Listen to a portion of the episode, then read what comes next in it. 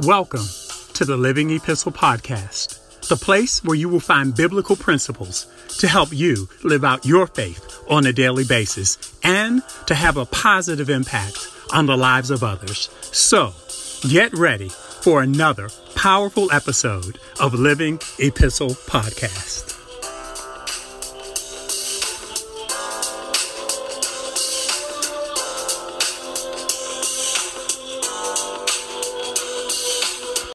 Hello, my name is Tony Miles, and welcome to this week's episode of Living Epistle Podcast.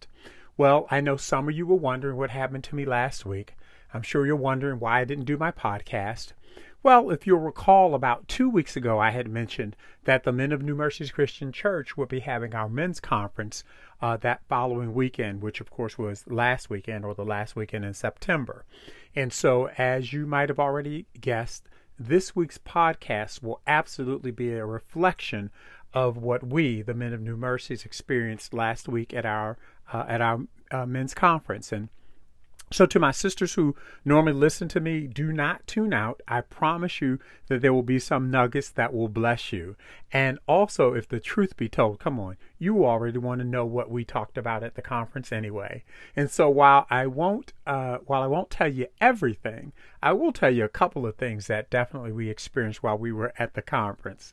But before I do that, let me start by saying thank you to the men of New Mercies who participated in the conference. And I believe that God really, um, truly, I know for a fact that God met us there, that uh, God convicted us, God challenged us, God strengthened us, and most of all, God has inspired us. He has lit a fire under us to be the men that he has intended for us to be even before the foundation of the world. And so for that for that experience for you brothers i am truly grateful. And let me also just give a special uh, thanks to uh, pastor jesse kearney III, the senior pastor of new mercies christian church uh, the conference host and of course my pastor uh, and uh, and the leadership team at new mercies the men's uh, Noble Warriors Men's Ministry leadership team who worked tirelessly to make sure that the logistics of the conference were executed uh, to perfection, that everything went off without a hitch.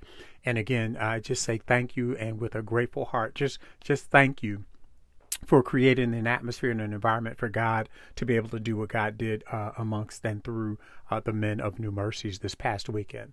So, all right, having said that, what did I learn, right? Okay, let's cut to the chase. What did I learn?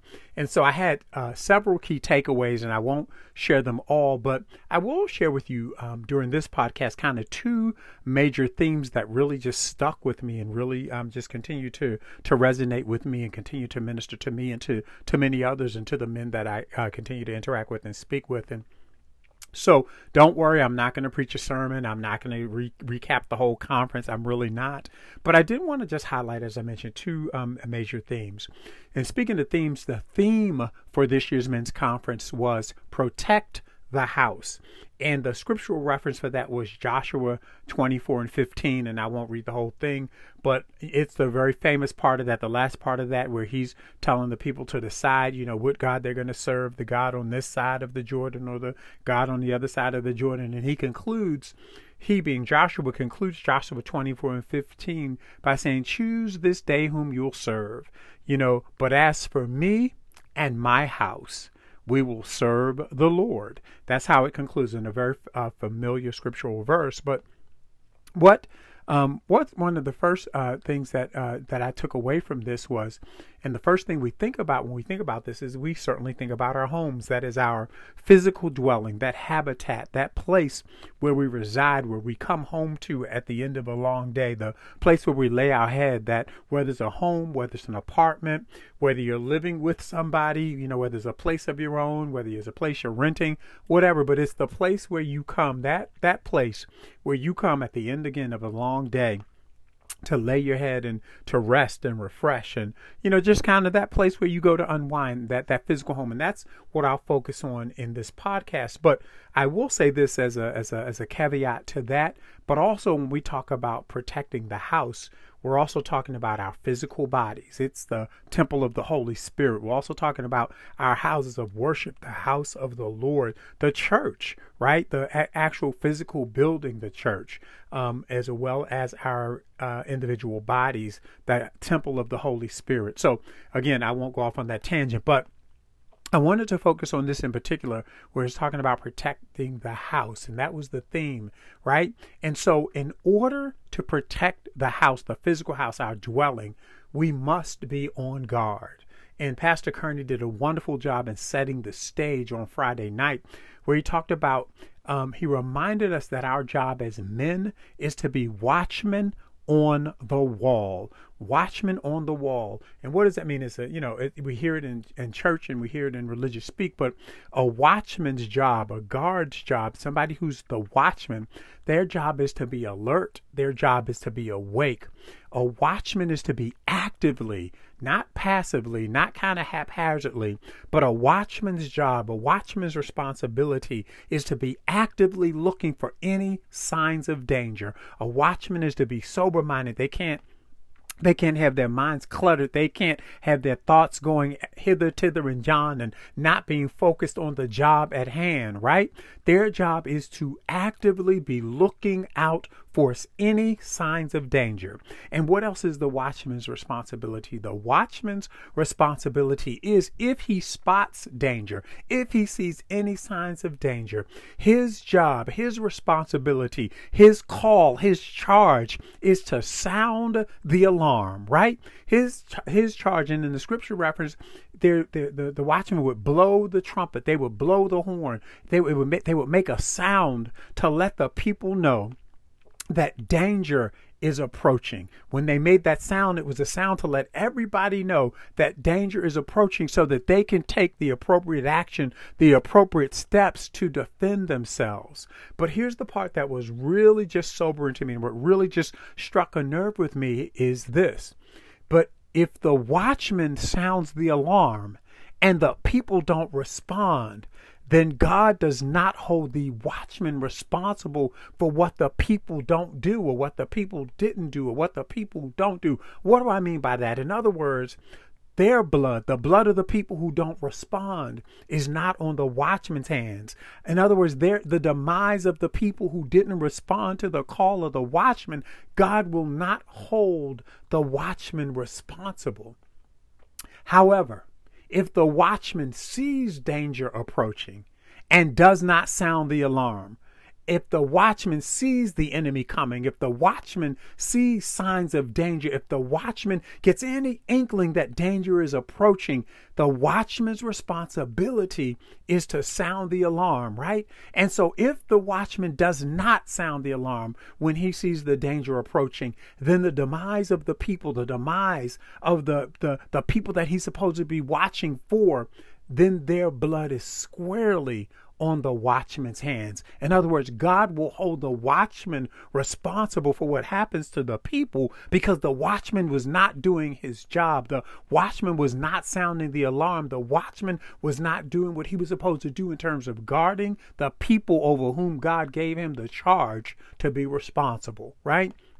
And so, my brothers, my brothers, God has given us this awesome responsibility to be the watchman over our homes, over our families, over our children. If we own businesses, though, God, God has given us uh, the responsibility to be watchmen over our businesses. And even if we aren't business owners, but we are people who are in positions of leadership outside of the home, God is still charging us to be watchmen, right?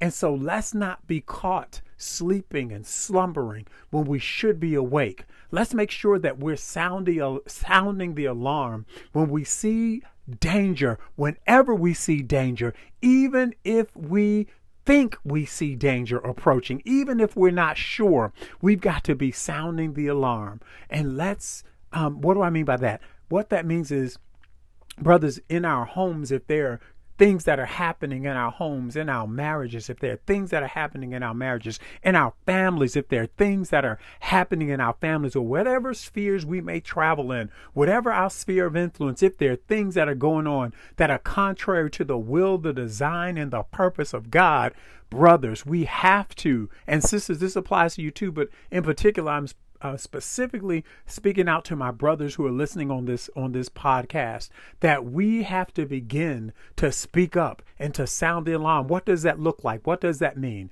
That means, brothers, we have to have those difficult conversations, those hard conversations, those uncomfortable conversations, and we can't have um, not have those conversations for the sake of quote unquote what we think is peace. Because ultimately, my brothers and my sisters, we know that if we don't deal with a matter, if we don't deal with an issue, it is going to manifest at some point and it will be worse because we didn't deal with it in the beginning and we let it go or we turned a blind eye or we turned a deaf ear. And my brothers, I'll say this, and those conversations cannot take place in the heat of the battle, in the heat of the moment. We have to be at a place where we're doing that and having these hard conversations in love, right? And so God is holding us, my brothers, as the watchmen over our homes, as the watchmen over our families, as the watchmen over our children, as the watchmen over this next generation. God is holding us responsible to be the watchmen and God is holding us responsible to sound the alarm when it needs to be sounded, right? And so with that, let me couple that with here's the other thing though that that really stuck and struck me. And the other big thing for me was, and how do we get the strategy? Where do we get the strategy? How do we have ultimate victory no matter what battle we're facing? Right? How is it that God assures us of victory regardless of any battle that we may face? And we know this. This is what we do know. We know that the victory is not won by our might or by our power. Zechariah 4 and 6 reads, Not by might nor by power, but by my spirit, says the Lord of hosts, right? And so we win every battle, my brothers. We win every battle, my sisters. We win it on our knees. And I know we've heard that before, but I pray that you hear it differently this time. I pray that it has a different sound. Why? Because prayer is vital. Prayer is essential. Prayer, you it, it is essential to us having a victorious life. In other words, we cannot have a victorious life. We cannot walk in victory without the power of prayer. And let me give you two examples that just come immediately to mind is King David. King David would always consult with God before going into battle. His question to the Lord would be, Lord, shall I pursue? And the Lord would either say yes or the Lord would either say no. And the Lord would say, It's in your hands. You know, if the Lord tells him yes, he would tell him, I'm going to deliver the enemy in your hands. But even a greater, a greater warrior and a greater intercessor, and I know we don't think of him this way, was Jesus. Before Jesus began his earthly ministry, Jesus went into the Garden of Gethsemane to fast and pray. Yes, the Bible says that he was led away to be tempted of the devil, but how? Before he was tempted by the devil, he was fasting and praying to get clear direction from God and to get the power and the strength from God to begin the earthly assignment that God sent him to earth to complete. Right? And so let me pause for a moment and say what prayer is not. Prayer is not us going to our genie in a bottle and asking God to give us everything that we need. Prayer is not us bombarding heaven with our wants, our needs, our desires, our wishes. Prayer is not us just constantly talking. It's not us babbling and murmuring and constantly um, just you know trying to uh, say say and ask God for what we need. If we're not listening, we're just having a monologue. That's not prayer. And prayer is not us trying to use big or fancy words or trying to be in a certain position or trying to do it a certain time of the day or certain numbers of times in the day. Prayer is not any of that. Prayer is not us trying to pray like somebody we heard pray or prayer is not trying to sound like somebody we've heard um, pray. That's not prayer. Let me tell you what prayer is. Prayer is communicating with God. And there is no communication if there isn't something being sent and received. There is no communication, right? So prayer is us, meaning that we're listening as well as talking when we go to God, meaning I'm listening to hear what God is saying, to hear what the Lord is saying in my prayer time. Prayer is coming to God as my authentic self. What do I mean by my authentic self? I'm not trying to sound like anybody else. I'm not trying to pray like anybody else. I'm not trying to look like anybody else. I'm not trying to lo- use words like anybody else. I'm coming just as I am. And I'm coming saying, Lord, it's me. It's me, O Lord, standing in the need of prayer. And let me tell you this, I can assure you of this that God is always God always welcomes people who come before him with a pure heart. Always we God invites us, he bids us to come with a pure heart. As a matter of fact, Psalm 51 and 17 says, "A broken and contrite heart, these, O God, you will not despise." God desires for us to come to Him with our pure heart, with our pure desires, with our pure motives, and to ask of Him what we will, but also to listen. Because you see, when we come before the Lord, with a pure heart and with pure motives, He will give us what we need in order to stand. He'll give us what we need in order to fight. He'll give us what we need in order to endure. He'll give us what we need ultimately, my brothers and my sisters, to be victorious. And it may not be the way that we would want it or the way that we've thought about it, but ultimately we are assured victory when we take our needs, when we take our desires, when we take our requests, when we come humbly before God, we are assured that He is listening to our prayers. We are assured that the victory is ours no matter what we're facing. Let us truly remember that we serve the, not a, but the Almighty God, the maker of heaven and earth, the one who created Jesus, the one who raised him from the dead. And if God can raise anybody and anything from the dead. Surely he can handle whatever we bring before him. The ultimate purpose is that God desires to have fellowship with us, and He sent His Son Jesus Christ in order for us to be reconciled back to Him so that He can have communion, that He can have fellowship, that He can have intimacy with us. And every battle that we face, if you don't remember anything else, every battle that we face, we win it on our knees. We don't win it by our intellect. We don't win it by our wealth. We don't win it by our education. We don't win it by uh, birth order. We don't win it by any of those other things that the world might say. This is how you do it.